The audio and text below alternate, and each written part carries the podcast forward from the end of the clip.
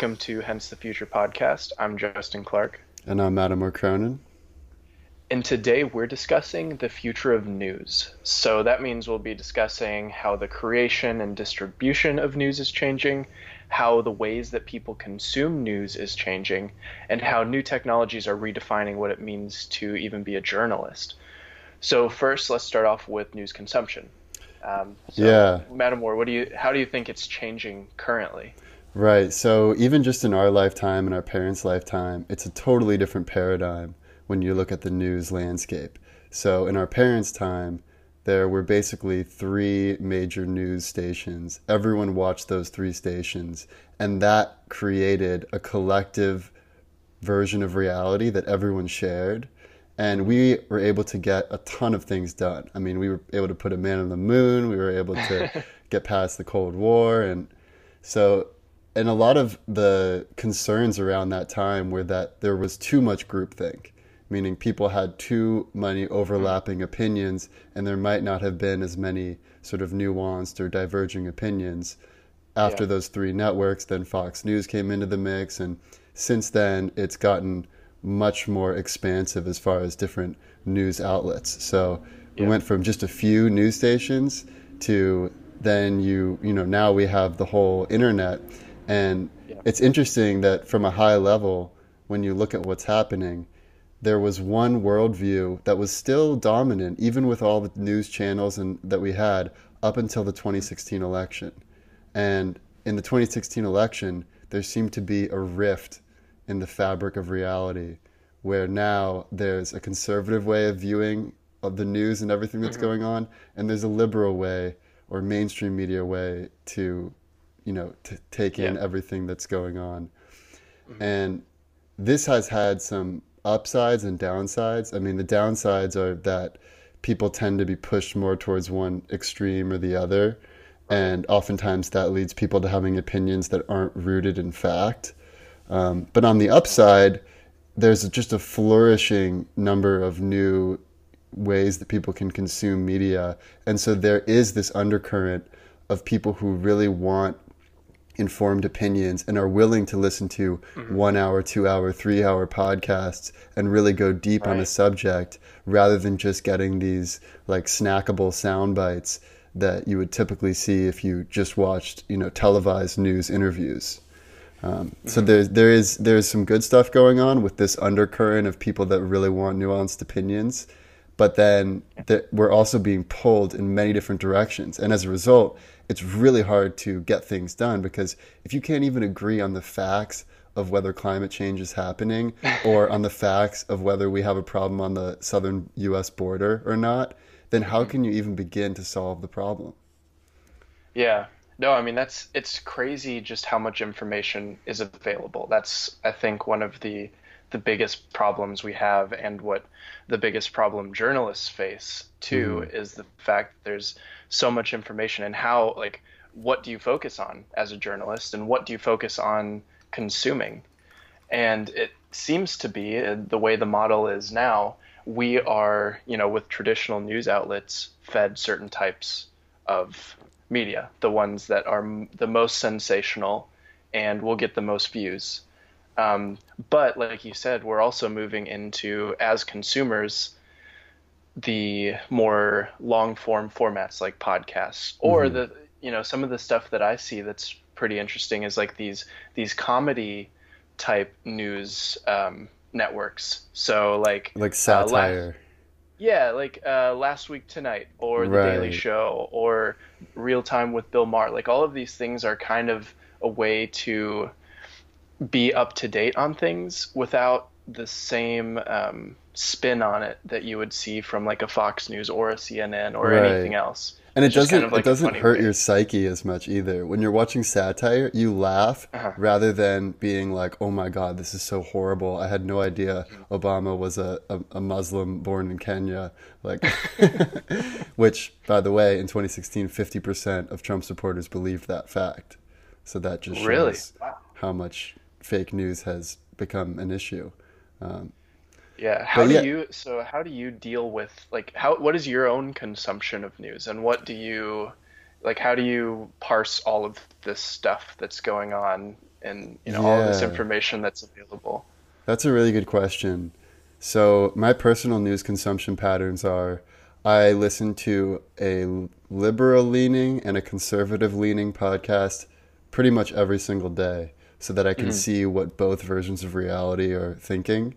And mm-hmm. the liberal side is the the New York Times, the Daily podcast, which I love. And mm-hmm. then on the conservative side, I listen to Scott Adams, Coffee with Scott Adams. And yeah. I think he's one of the smartest guys on the conservative side. Sometimes I listen to Ben Shapiro too. I really admire that he is willing to go against Trump if he thinks that what Trump is doing is wrong, but he'll also praise Trump when Trump does a good job with North Korea or with something else. So, mm. and I think that's a common thread that I've seen with the whole intellectual dark web is that mm. what sets these people apart is that they're not just cookie cutter pundits. They don't just right. go along with whatever their party line is. You know, Sam Harris will say when he's wrong, um, you know, all of these, a lot of these people will evolve their thinking over time as new facts come in, and they're not always mm-hmm. going to go with what someone who considers himself a liberal to say to be true, or what someone who considers himself a conservative would say to be true. They go with whatever mm-hmm. they think is true based on all the information and all the nuances of whatever the context are of any situation that they're addressing. And that's mm-hmm. something that I think people really crave.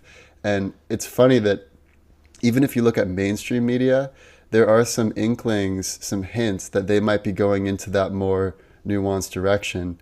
Like Fox mm-hmm. News brought on Donna Brazile, who is like a you know liberal pundit. I know that New York Times has started bringing on some conservative writers that are really, mm-hmm. um, you know, pissing off a lot of their more liberal followers. But ultimately, yeah. this is a good thing. It's good to yeah. have real people with nuanced opinions on both sides because that's how you'll get an accurate representation of whatever issue you're discussing. Yeah, and that kind of solves that whole groupthink issue that we're that you mentioned in the beginning that mm-hmm. our parents' generation grew up with. When we have diverse opinions, we can actually figure out what is true rather than what you know what does my party think is correct and right. you know the, this this bias tendency that we have seen is one of the things that kind of kept me from really you know reading or um, watching the news uh, especially on mainstream channels you know I, I find myself just getting depressed when I see how biased Fox News is, or how I mean, even biased how CNN is. Like or, Rachel like Maddow is the classic example for the liberal side where mm-hmm. you know i think she's very smart and well intentioned but she goes a little bit too far sometimes mm-hmm. with connecting all the dots of russian collusion and i think that's kind of the biggest example of where the liberal side went a little too far is that like yeah you know trump is someone who is going to do whatever is best for himself and he's definitely a narcissist he's definitely a petty criminal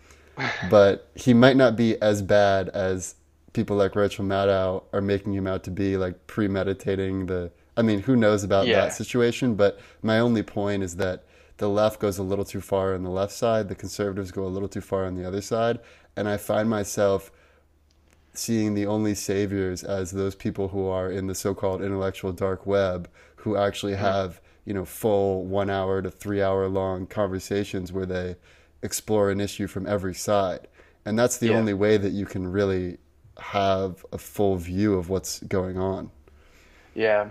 I feel like I'm not super informed on, since I don't really pay attention to the super biased media. I feel like I don't really see the bias as much frequently just because like you said I, I listen to these more neutral thinkers that that are part of mm-hmm. the center and I like that and I think I think I saw a stat one time where like 70% of Americans would view themselves as centrist, but it's just no one wants to say it to each other. Like if you're in a conservative family, you don't want to say that you have some liberal tendencies, or if you're in a liberal family, you don't want to say that you have conservative tendencies. So everyone just kind of stays quiet about it and you know consumes media on their own but when we have these podcast hosts like sam harris and i would even venture to say scott adams isn't that conservative i would say he's just like reasonable with you know a lot of Cons- Oh, yeah. he's I probably mean- conservative fiscally,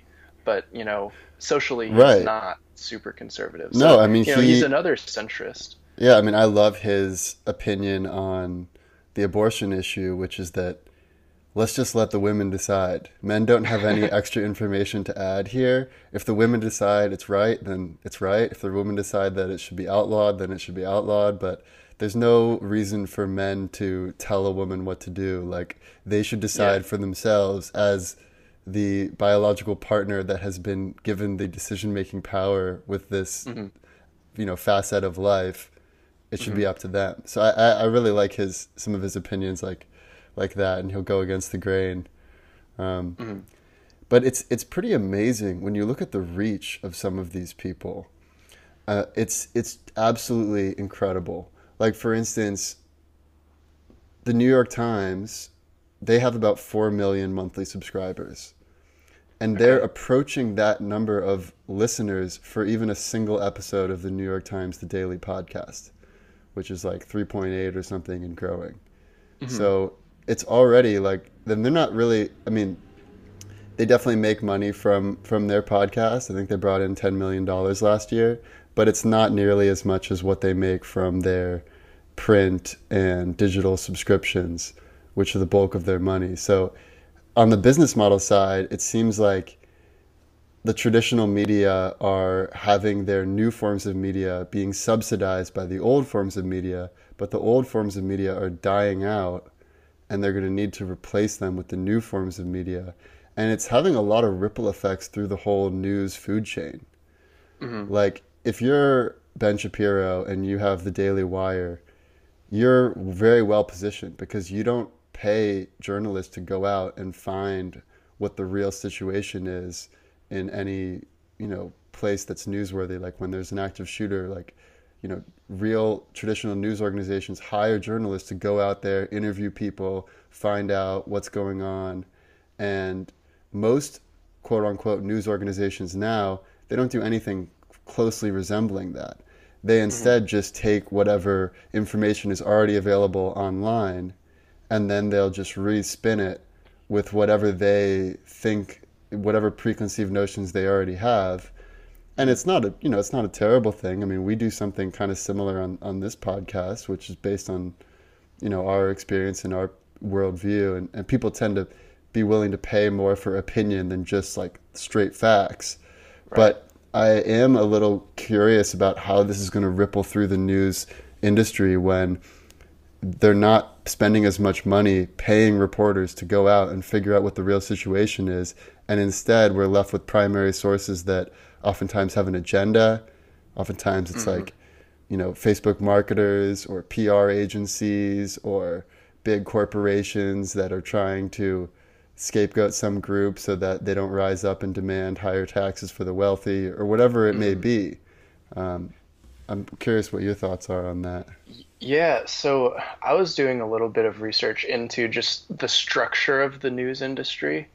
Um, and it seems like there aren't, so there's a whole bunch of local news outlets right that, you know, those are kind of the, the foundation of everything. But it turns out that a lot of these local news outlets are owned by bigger and bigger corporations. uh, Like Right. as, as these, um, you know, you can go up the food chain all the way up to, you know, giant, um, I, I don't know who the, the top uh, companies like really sinclair or Yeah, well, yeah, I guess Sinclair is particularly uh, scary. Have you seen that video? Uh, so basically, um, there was a last year some video came out where the um, there were probably hundreds of news stations, but they're all fed the same lines. yeah the must Like, run segments yeah, and basically this some some YouTube creator overlaid all of these different news out these local news outlets saying the same thing, and they sounded like drones. Like they're all saying we are, you know, yeah ho- upholding journalistic integrity, but it, they're all saying it at the same time. I just It's felt like I was listening to some sort of like North Korean propaganda or like Nazi propaganda. It was it was truly. i'm going to share that on our instagram so people can see it because i love that video Yeah. Um, But this, But- but, this, I think, gets at there's really two types of fake news, and one of them Yeah. is a lot more sinister than the other. Yeah. The less sinister one is where they're just trying to sell products and they'll bend truth a little bit to really get you to buy. And this is like the classic, you know, Facebook marketer trying to, you know, have good high conversions and trying to get high engagement on their content. And that's something Facebook and Google are very familiar with. And yeah. I, over time, I'm pretty confident that we'll be able to iron out those quality, um, you know, the quality and, and, getting the right sort of feed in place for each of those platforms. But yeah. the more sinister type is when there's really big money, big corporations pulling the strings and pushing an agenda. Mm-hmm. And there's even, if you have you know heard it all about Murdoch's rise to power and the Murdoch empire, it's really fascinating. But there's even the so-called Murdoch playbook, which is basically how he achieved success and was able to create this huge media empire. And the mm-hmm. Murdoch playbook is essentially do right by people who are the decision makers, and they'll do right by you. So even mm-hmm. though there are antitrust laws in place where you can't own more than two newspapers in the UK because they don't want anyone swaying public opinion for their own reasons, mm-hmm. um, you know, he, that Rupert Murdoch went there and basically supported Margaret Thatcher with his two existing newspapers, helped get her elected, and then once she was elected, she basically turned a blind eye when he went and bought the third newspaper. And he did the same exact thing in the US, where he helped Ronald Reagan's rise to power. And then once Ronald Reagan was in office, he also turned a blind eye and Murdoch expanded his empire.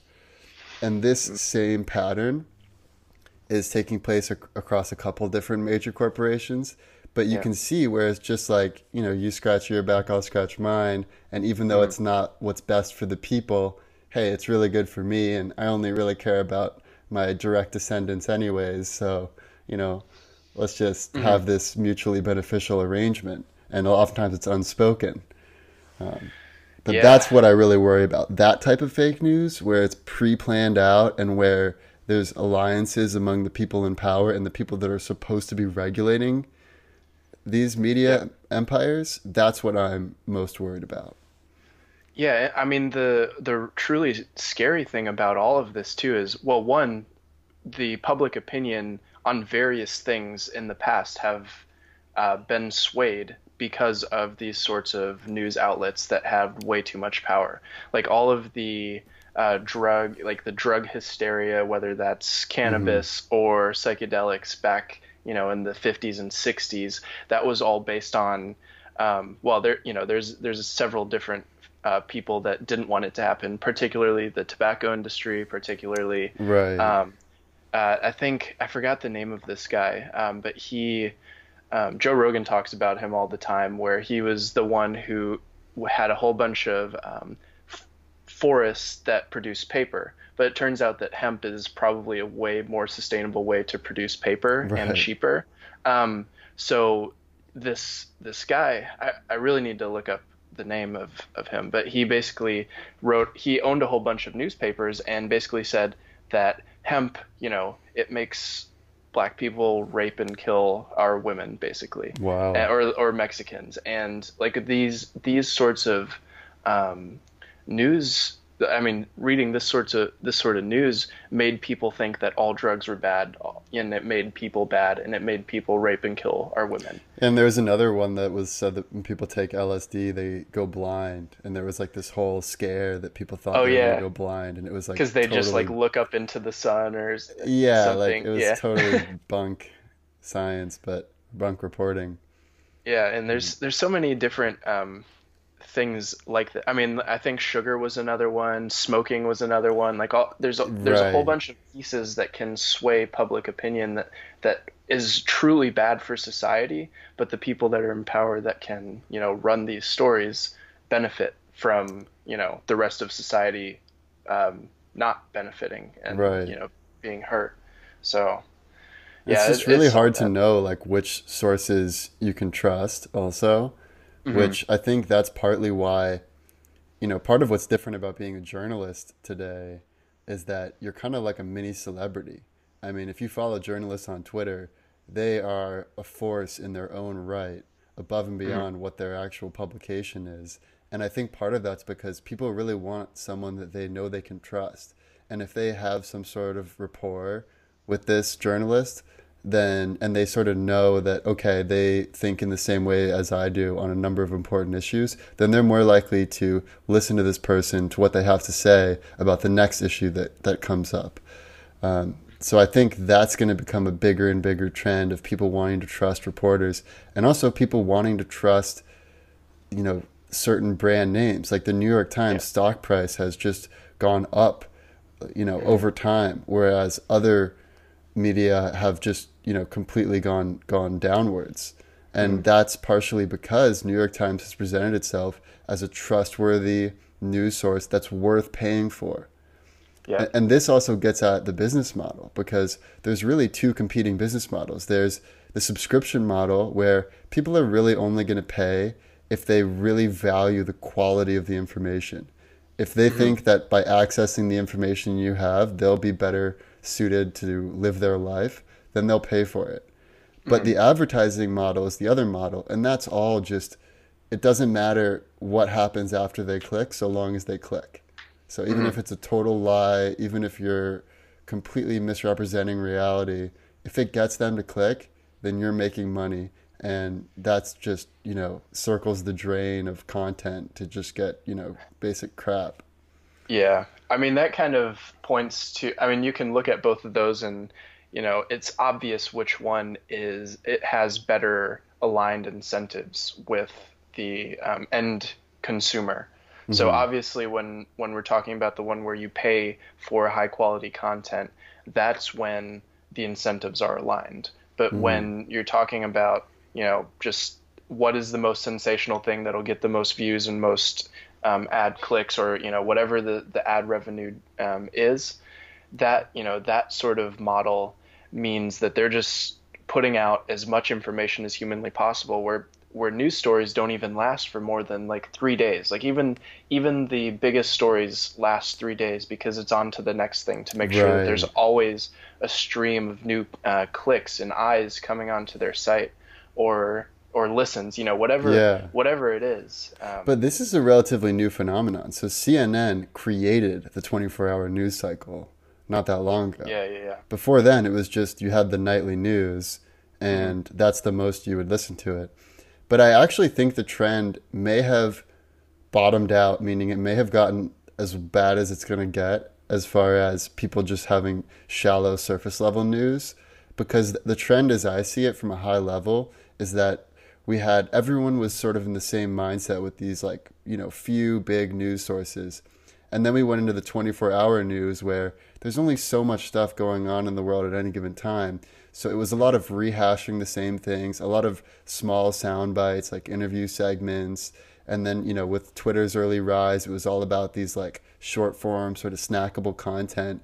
But mm-hmm. now I'm seeing more of a move towards more holistic, nuanced, in depth, yeah. uh, deep dives into content itself. Mm-hmm. And especially with the rise of not just investigative journalists, but data scientists who work with investigative journalists. Yeah. I, that's a really positive indicator from what I'm seeing. Like, for instance, the New York Times just had this fantastic piece about facial recognition technology. Yeah. Where, you know, rather than just having the typical, like, three anecdotes of, like, three people you happen to talk to, which is not real data science, it's just like yeah. storytelling.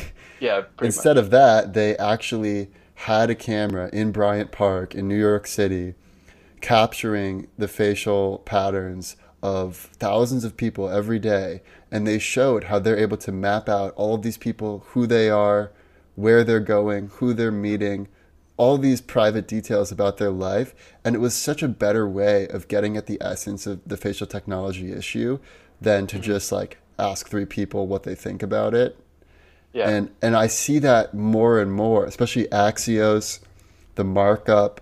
There are some really great news outlets that are taking this sort of data science plus investigative journalism approach. Yeah. And I really think that can be powerful if used for good. If it's yeah. used for manipulation to drive an agenda, then obviously that's terrible. Yeah.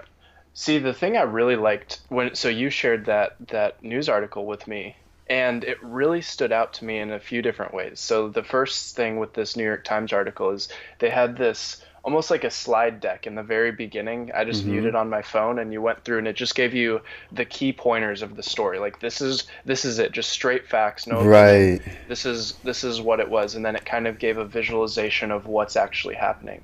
And then also the way the story was written, it almost lets you form your own opinion about what's going on because mm. it presents it in a way that's so unbiased. It's just like, oh, this this is what's happening what do I think about it rather than here's what is possible with artificial intelligence. It's bad. Right. Right. So, right. so I just I like the way that they they did that, and I think that is one thing, you know, um, that I would like to see in the future a little bit more to let people form their own opinions rather than being told what their opinion should be about stuff. Yeah, um, totally.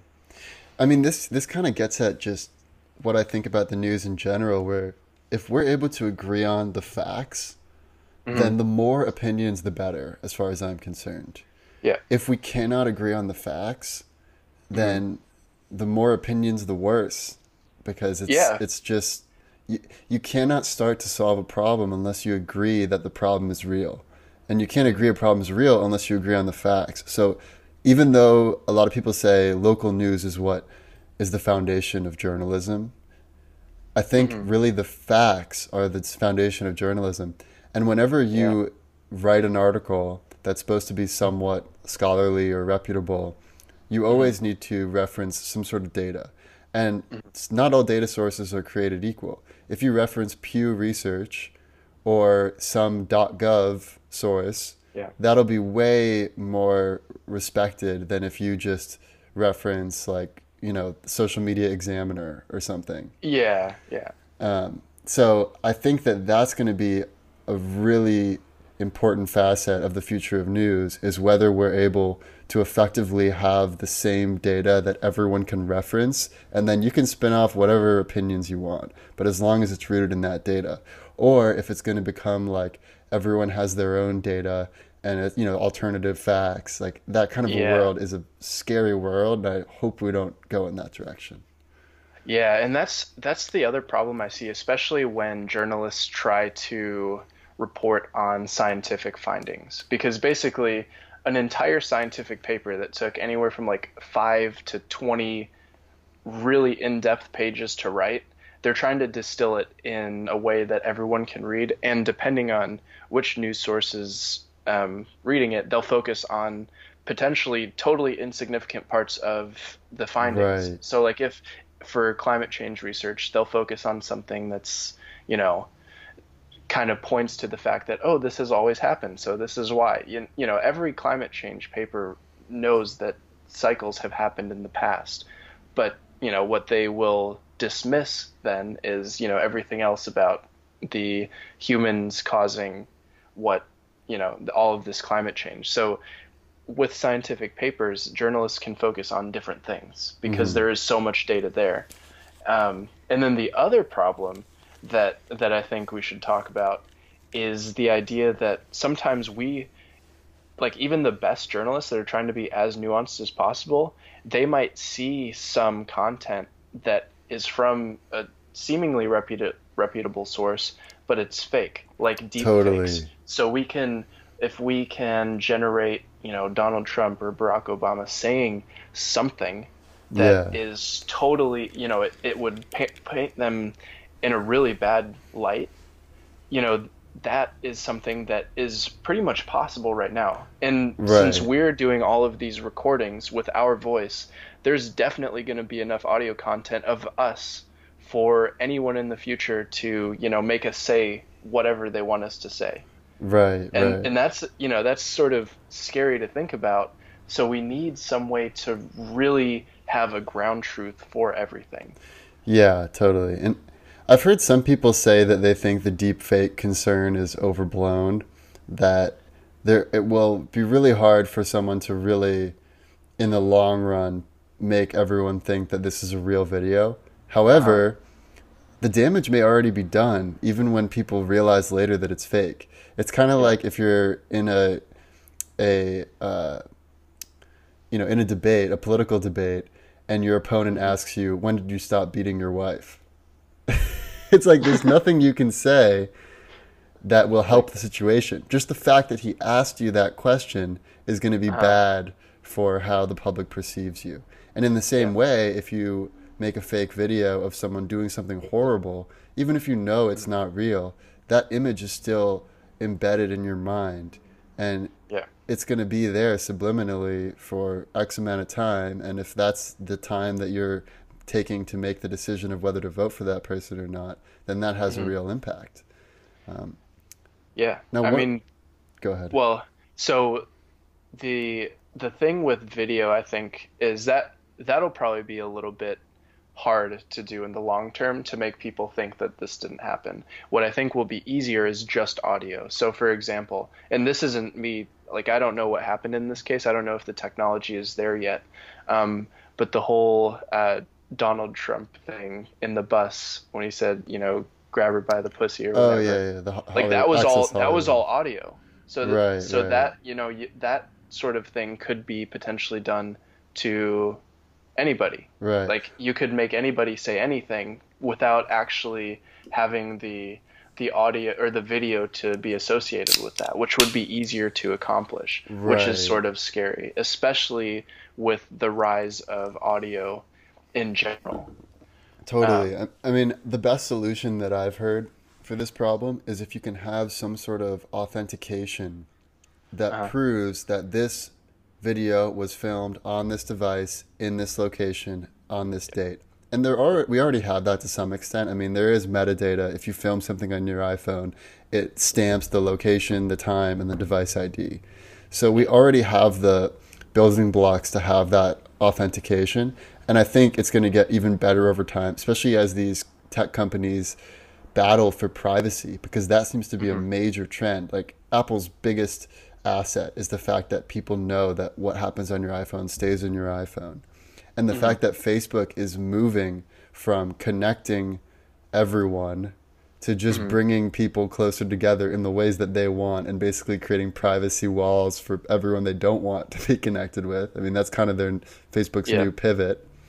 Yeah. I think it's going to be there's going to be better and better ways of authenticating whether this video actually was filmed on the device and at the time and in the location that they said it was. Mm-hmm. But like I said, even if you can debunk a video after the fact or an audio clip, it still can do a lot of damage. Yeah.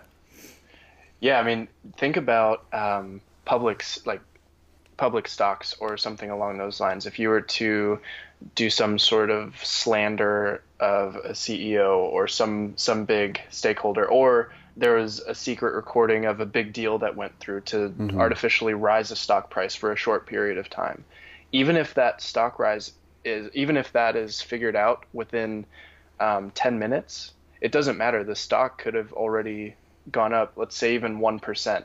Whoever, right. you know, if, if the, the adversary is, you know, also trading stocks, you know, to, to sway general opinion. Obviously, it's illegal to do this market manipulation, but you know, if you're secretive enough, then you could probably pull it off. And it's that's another kind of scary thing where things the damage can be done in a super short period of time, even if you know, in a relatively short period of time, the truth is figured out. So right. So that's that's one issue. But you know, like you said, there are ways that we can authenticate um, I I think that metadata can be manipulated, uh, which is an issue. But there are things where data could be put on some sort of blockchain immediately when it's created, mm-hmm. and then we can know exactly that like this piece of data is unfalsifiable. It definitely happened, and right. that's probably that's one of those uses for blockchain that is potentially going to be key in the future of figuring out what is true and keeping the truth kind of or keeping a, a ground or base of truth uh, available to the public mm. and i hope that you know i hope that can happen yeah um, yeah the news is also susceptible to this kind of deep fakes or any sort of faking of the news because it's typically one time only consumption And yeah. when I was thinking about, because you know, we did the future of media as a past episode, and I was thinking, what's really unique about the news as opposed to other forms of media? And what's unique is that it's one time only. You know, you you may have, you know, you may listen this morning to, um, you know, Artie Shaw or some jazz musician mm-hmm. who lived hundreds of years ago, but you probably didn't listen to uh, or you probably didn't read like a newspaper article from the time that Jimmy Carter was president. Like no one, li- no one reads the news more than a week after it's happened for the mm-hmm. most part. So it's really tough business when you compare it to say the music business or to writing novels or mm-hmm. to nonfiction content that's evergreen. And yep. that's been part of the part of the problem is that it's such an important facet of any democracy like people call it like the you know the third the fourth legislative branch kind of it's like the independent press is really key yet it's a really hard business to make money so one of the possible solutions that i've been thinking about is if the news was more like a public a publicly provided um, mm. utility kind yeah. of like how you know the the government already pays for npr National Public Radio. Yeah. They pay for other form, you know, PBS. They pay for yeah. other forms of content. And if the government can play a bigger role here, but maybe establish an independent agency that is not at all influenced by, you know, the money of corporations or by, you know, political agendas, which, you know, that in itself would be difficult. But if we mm-hmm. were able to establish that and the news can really just be about reporting the most accurate facts possible, and it's funded by the government, so they don't have to worry about oh, am I, are we making enough? You know, do we have enough monthly uniques? And if in, if instead of focusing on any sort of opinion, it just focused on the facts, and the government kind of provided those facts, that could mm-hmm. be a good solution if executed well.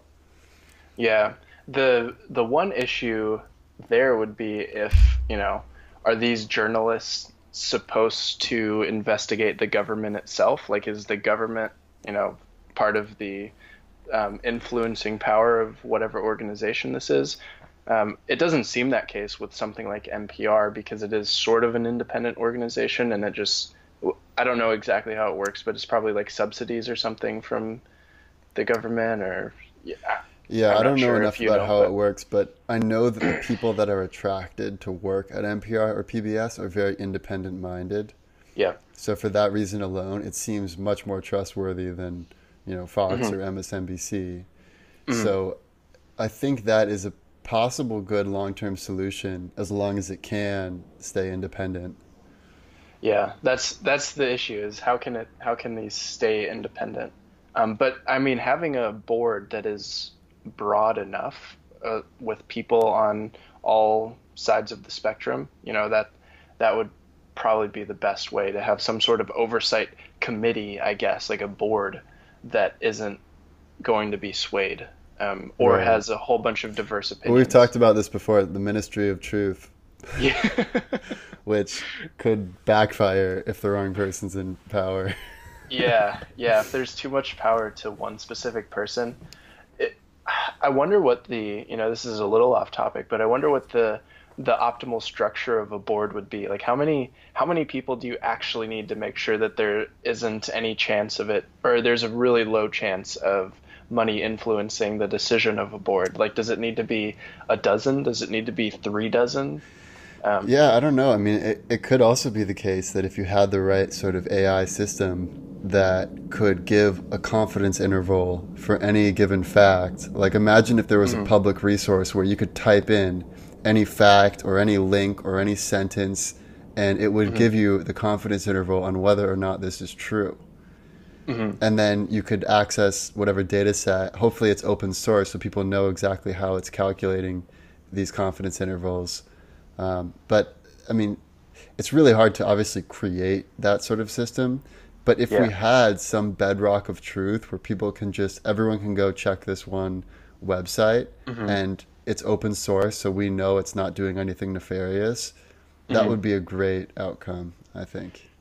Yeah, and I think that would all start with a good source of data, like a ground truth data, whether those are scientific peer reviewed papers, which have, issues in and of themselves, depending on what the field is. Um, but the other thing, too, is we could have these sources of all like video and audio archives that some some system can go through and kind of check does this sentence match up with something that actually happened and mm-hmm. um, and it can actually go check a database you know, it can right. just query and see if this is true now the one thing that's really tricky about this is that something can be true and it can still mislead you yeah. Like like for instance, the way that you phrase something can totally change public opinion. And I know this really well as a marketer where mm-hmm. for instance, if you like most people are against the death tax, but they're for the estate tax for wealthy individuals. And they're the exact same thing. most people just the way that you phrase it. Most people are f- against illegal aliens but they're okay with undocumented workers filling gaps in the job market. And they're the exact yeah. same thing. So it's like yeah. the the words that you use, even if it's accurate and factual, you can still manipulate people just based on the language that you're using. Mm-hmm. So I, I wonder if there would be a way to like so if you query a system because we talk about this a lot to have some sort of credibility checker mm-hmm. um, and if you could get a yes, this is true. These are all the different ways that you could say the same thing. These are this is how biased this specific statement is. So it's like credibility, bias, the you know right right the the hidden meanings in this like all of the different things that that you would want to know and this this is not so far fetched because google now has a an algorithm that doesn't just read the dumb keywords and spit out associated keywords. It actually comprehends what's being typed into the, the search engine. Mm-hmm. So it's called RankBrain as opposed to PageRank. So Yeah. So I actually think that this is much more feasible than most people would assume. Mm-hmm. And it really gets into what could be possible in the future scenarios as we think about how AI, these big tech companies, and the interplay with data and journalists and mm-hmm. different narratives and different powers pushing different agendas, how that can all coalesce into the worst case, the best case, and the most likely outcome. So maybe that's a good time to get into it then. Yeah, let's do it. All right, we'll take a quick break and then we'll get into future scenarios. All right, Justin, what do you think is the worst case scenario for the future of news? Worst case scenario. Yeah, so I have a few things that are, it's kind of a multifaceted worst case scenario. So, one is there still tends to be misaligned incentives for um, news agencies and big broadcasting companies where we ultimately end up with the continuation of super bias journalism and super bias stories. So that's that's one thing. And then as this continues, we'll start to see propaganda uh, be a thing. I mean, it's it really is a thing already, but um, same thing like with the whole Sinclair deal. We'll start to see these topics pushed that will you know be in the interest of corporations that are paying for these stories and i think this is all due to misaligned incentives um, the other thing that i think is part of the worst case scenario is that there's so much information and i think the the amount of information that's being generated and the amount of content continues to increase and in the worst case scenario there's just so much information that no one can truly parse what's happening and what like how the world is actually working. And I think that's an issue, especially when you have these journalists that are going out and really putting their life on the line to get a story to really um, uncover something that is truly sinister about the nature of how some country or some company or something is going on. But there's so much information that all of this stuff can just get covered up. Hmm. Um, and then another worst case is we have realistic uh, AI video voice voice generation um, that can basically make anyone say or do anything that they want. Um, which, like we talked about, that might be a short term thing, but the damage can be done in the short term. Um, and then as news cycles get shorter and shorter, there like no one even knows what to keep up with anymore. So there's like no one, there's no sense of priority of what are the be- the biggest stories and who like what should we even be paying attention to as people. And with with the shorter and shorter news cycles, um, we can basically forget about everything that happens. So if like for example, you know, we see this kind of with the whole Trump presidency. Like there's just so much that gets spewed out that you can't keep up with everything. So so there's just new stories every 10 minutes about what's going on. Um, and that makes us kind of lose track of what's truly important about or what the true issues are with this um, this presidency or you know and it, and it doesn't necessarily have to be this presidency. It'll be companies or something else. Um, so yeah there's there's a lot of really bad things that can happen with all of those. Um, and th- those are kind of my my worst case scenarios. Yeah, mine is, is pretty similar where it seems like a lot of the people who are already in power, they have a, an incentive to stop any sort of progress that will ruffle the ruffle the feathers of their empire or whatever advantages they currently have. So I could see a system where there's enough misinformation in the news consistently that a large swath of the population is not focused on what are, are actually the most important problems of our time mm. and instead they're focused on non-issues and we're seeing this right now where i would say the two biggest problems of our time is ai including like autonomous weaponry and and uh, you know runaway ai and climate change. Those are the two biggest issues facing us right now. And the more that we're focused on tribal issues like oh those people aren't like us they're not Yeah. good. They don't have the real good christian values. And just all of those issues are so much less important than existential threats to humanity and to life as a mm-hmm. whole on our planet. And the, the the problem is is that you don't have to convince everyone that these aren't issues. You just have to con- convince like 30 or 40 percent of the population that it's fake.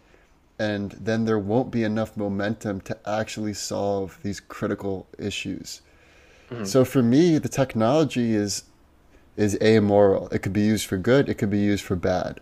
But Yeah. if the people who are pulling the strings are just out for themselves and for their short-term success and they don't really care about the long-term habitability of the planet mm-hmm. or the fact that AI may do some pretty terrible things if we're not careful, mm. then that could lead to any number of the horrible scenarios that we've talked about on past episodes. yeah totally agree. What do you think uh, for the best case? Best case scenario.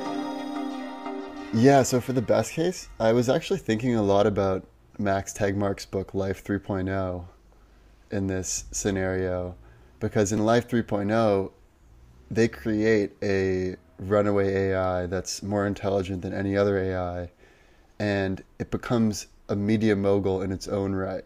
So it starts mm-hmm. creating all of these first they're just like CGI animated films because mm-hmm. you don't have to hire anyone else to do that. And then eventually once it gets good enough, it can actually create like real people that look identical that goes beyond the uncanny valley where you would have mm-hmm. no idea this isn't a real person. And then they basically create news stations all over the world. They hire some real journalists so it doesn't look suspicious and it's like and then it pushes people towards the middle rather than pushing Yeah. them towards the extremes. So it focuses on the commonality of human experiences, not the divergences of human experience. Mm. And this results in much greater collaboration. People are able to address the real problems. People are able to mm-hmm. focus on what really matters in life because they're not being misdirected in all these different ways. And so I could see a scenario where there's an AI that is really sort of doing what's best and focusing on truthfulness and what's actually most important. And so in mm-hmm. that sense it pushes us towards like what we should actually be spending our time on. And Yeah. it's easily able to debunk anything that's not factually correct. And if Yeah. this is combined with just many nuanced opinions of, of people being able to you know democratize the news essentially i mean that's what's happening and mm-hmm. in the best case if google and facebook and apple and other sites twitter continue to improve their algorithms so that they're giving people what is valuable to them and not just giving them what is going to get them to click, like what's most outrageous or what yeah. makes them you know they've they've done studies about what gets people to actually share what emotions get people to share and it's mm-hmm. anger it's titillage it's curiosity it's like surprise but no one yeah. shares something when they're sad or when it's boring yeah. right? right? or when it's just nice and like, a lot of things are boring too. Like a lot of important things tend to be boring. Right, so. like you know, pension funds and tax reform and. Yep. Yeah, so I guess if we used AI, and, and even if it's not like some new AI newcomer that comes and does all these unexpected things, even if it's, say, Google search that just gets better and better and better at mm-hmm. prioritizing information that's reputable over that without which is not, then that'll mm-hmm. have huge effects on all of society. I mean, the amount of control that just Facebook and Google have over the news industry is incredible. So how they respond is big. And then there are only five news corporations or five media companies that control 90% of everything we hear and see. And it used to be 50 companies back in the 80s. So there's been major consolidation. So when. I look towards the future, it's like what these five companies do and what these two social media companies do is basically mm-hmm. going to write the future history. Yeah. Yeah, I mean that's uh, it's super important that Facebook and Google can get this right and Twitter, like every all these tech companies that are involved in this. And they um, have pretty good indicators. Like I, it seems like they're yeah. moving in the right direction. And it's yeah, I think they the nice thing is that they seem to care. Like mm-hmm. there's not evil people running these companies. I think the the incentive like the incentives with the economy as a whole were just the way it played out with their current companies like it it led to some not so great things in Facebook's and Twitter's case for example. Right, um, but it um, was more collateral damage than a premeditated yeah, exactly. hit on democracy yeah, it's not like they they set out to be evil and do things that was bad that were bad for um, right. society, but it just kind of happened. It's like Kara, um, Kara Swisher has this quote where she she says that Facebook didn't get hacked by the Russians; it got used exactly as Facebook was intended to be used. Yeah, which is yeah. scary in its own right, but that also means they can fix the way that you use Facebook so that it's not mm. as easily exploitable.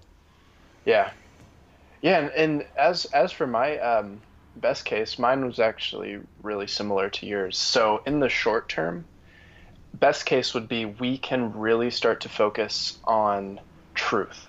Truth, it, almost almost in the sense that we treat journalism as we treat scientific peer-reviewed studies, mm-hmm. where everyone's trying to poke holes in stories and every you know all these other journalists are working to figure out how true everything is. Obviously, this maybe maybe it's not other journalists, but maybe it's a an AI that isn't actually creating content, but it's the sort of credibility check that we were talking mm-hmm. about earlier. So everything everything kind of gets a stamp of approval or a score right. based on you know whatever they're writing. Like imagine and, if you're in Google and every news article has a little like Rotten Tomatoes score next to it.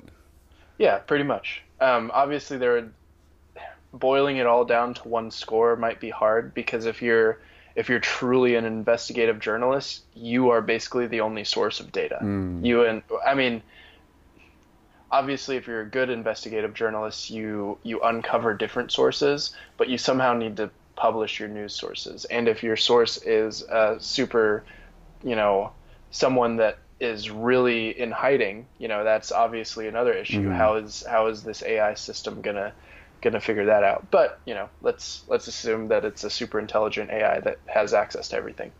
Um, but anyways, the so that's kind of the short term is to just realign the incentives to focus on truth rather than to focus on the number of eyes and then the amount of revenue Engagement. that yeah basically Mhm.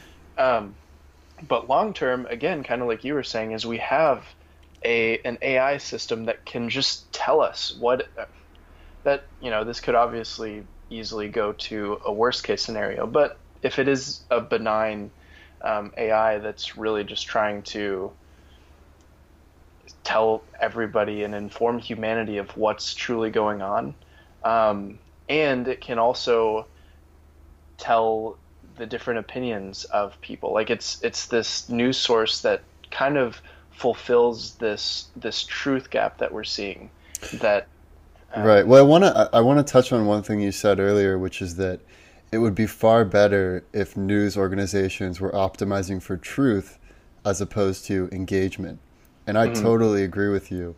My question is how can that happen? Like how can we align incentives so that news organizations actually benefit by focusing on the truth as opposed to focusing on what gets clicks?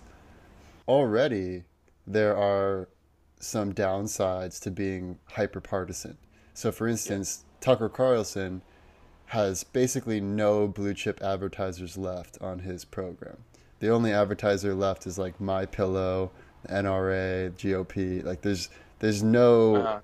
m- mainstream companies that advertise on his show. So, if we took that a little further, and maybe if you are a news source that's focused on the truth as opposed to an opinion source that's just focused on opinions, you should have access to all of these blue chip advertisers. Whereas maybe if you're more opinion focused, partisan focused, then you don't have access to those advertisers. I mean, that's that would be like a just officializing something that's sort of already happening in yeah, the system. so it's but- harder to get funding if you're more biased basically is Yeah, that kind like- of what you're Yeah, I mean, advertisers, because you know what happens is Tucker Carlson says something crazy on his show and racist, and then Uh-huh. all these people on Twitter reach out to any advertiser and say, "You got to pull it, or else I'm I'm never buying Tide Pods again." Yeah. And then Tide pulls their ads. Tucker Carlson loses a lot of money. You know, they'll get other advertisers, but those advertisers aren't going to pay as much as the high-end blue chip advertisers. So there Yeah. already are some repercussions, but Mm-hmm. if there were greater repercussions, then that would align incentives Mm-hmm. more fully. Yeah, I mean that that's one thing that Sam Harris talks about is if there was truly a social um, problem with you spewing falsehoods, then that would that would pretty much solve Right. most of the problems we see in the news. Like if if you were if you were socially ostracized for being a shill for something, like that would Mm-hmm. you know that would be good. But the I think the issue is we we don't have that in place, and the people that ha- that have the funding and fund these these sorts of news stories tend to have all the power, Right. whereas the the ground you know And it's really hard to litigate because free speech is so prized in our Yeah. country.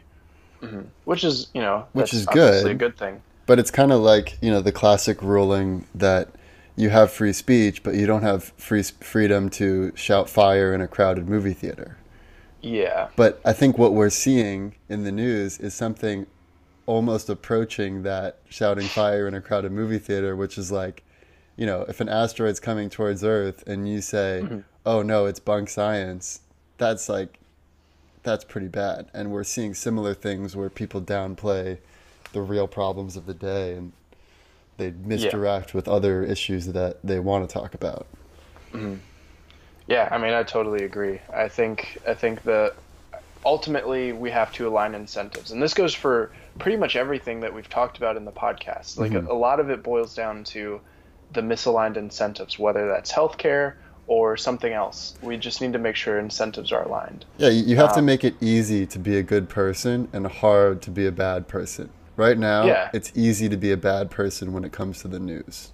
and just i mean just the way the system in general is designed yeah like you were saying it's it's easy enough like if you have power and you have your own self-interest in mind you know it's easy enough to just throw money at somebody to you know especially like scientific papers since so mm. one thing that really bothers me is back i think it was back in the 50s or 60s a, Har- a couple harvard scientists were paid like $50000 over the course of a, a year or something from someone in the sugar industry, which basically said saturated fat is bad, sugar is not bad, mm, kind of thing. Right. So right. that I mean that skewed the whole scientific yeah. world in the dietary space for several decades. Yeah. Just because there was a little bit of money. I mean, fifty thousand dollars to literally ruin the health of the country, pretty much.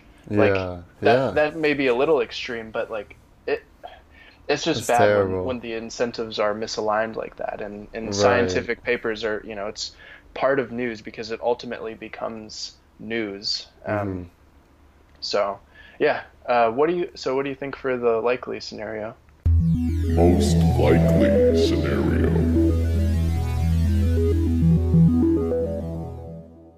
Yeah, so for my most likely scenario, I definitely don't think conspiracies are going away anytime soon Mhm. because it, conspiracies are really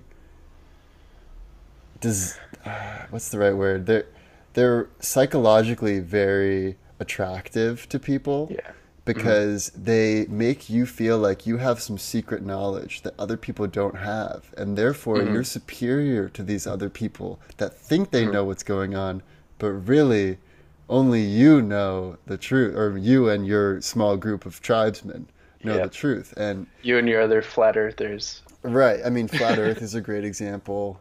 Um, another great example is pizzagate. So oh yeah. at the time pizzagate was big which is basically maybe the- tell the story of Yeah, so there's so in 2016 there was this notion that Hillary Clinton had a child sex ring at the basement of this pizza parlor in DC called Comet Pizza. Mm-hmm. And this became such a widespread talking point on conservative media and especially on a lot of these like, you know, far right blogs that at a certain point there was a poll 50% of Trump supporters in this poll believed that Hillary Clinton does in fact have a child sex ring in the basement of this pizza parlor.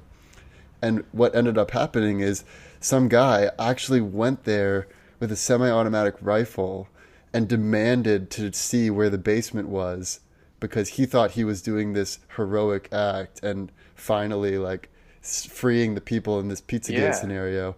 And it turns out there isn't even a basement in, in this Comet Pizza. It's like so that just shows how the desire to have this secret knowledge is just really attractive psychologically. So I don't think that that's ever going away. There's always going to be some percentage of the population that are just drawn to that like moth to a flame.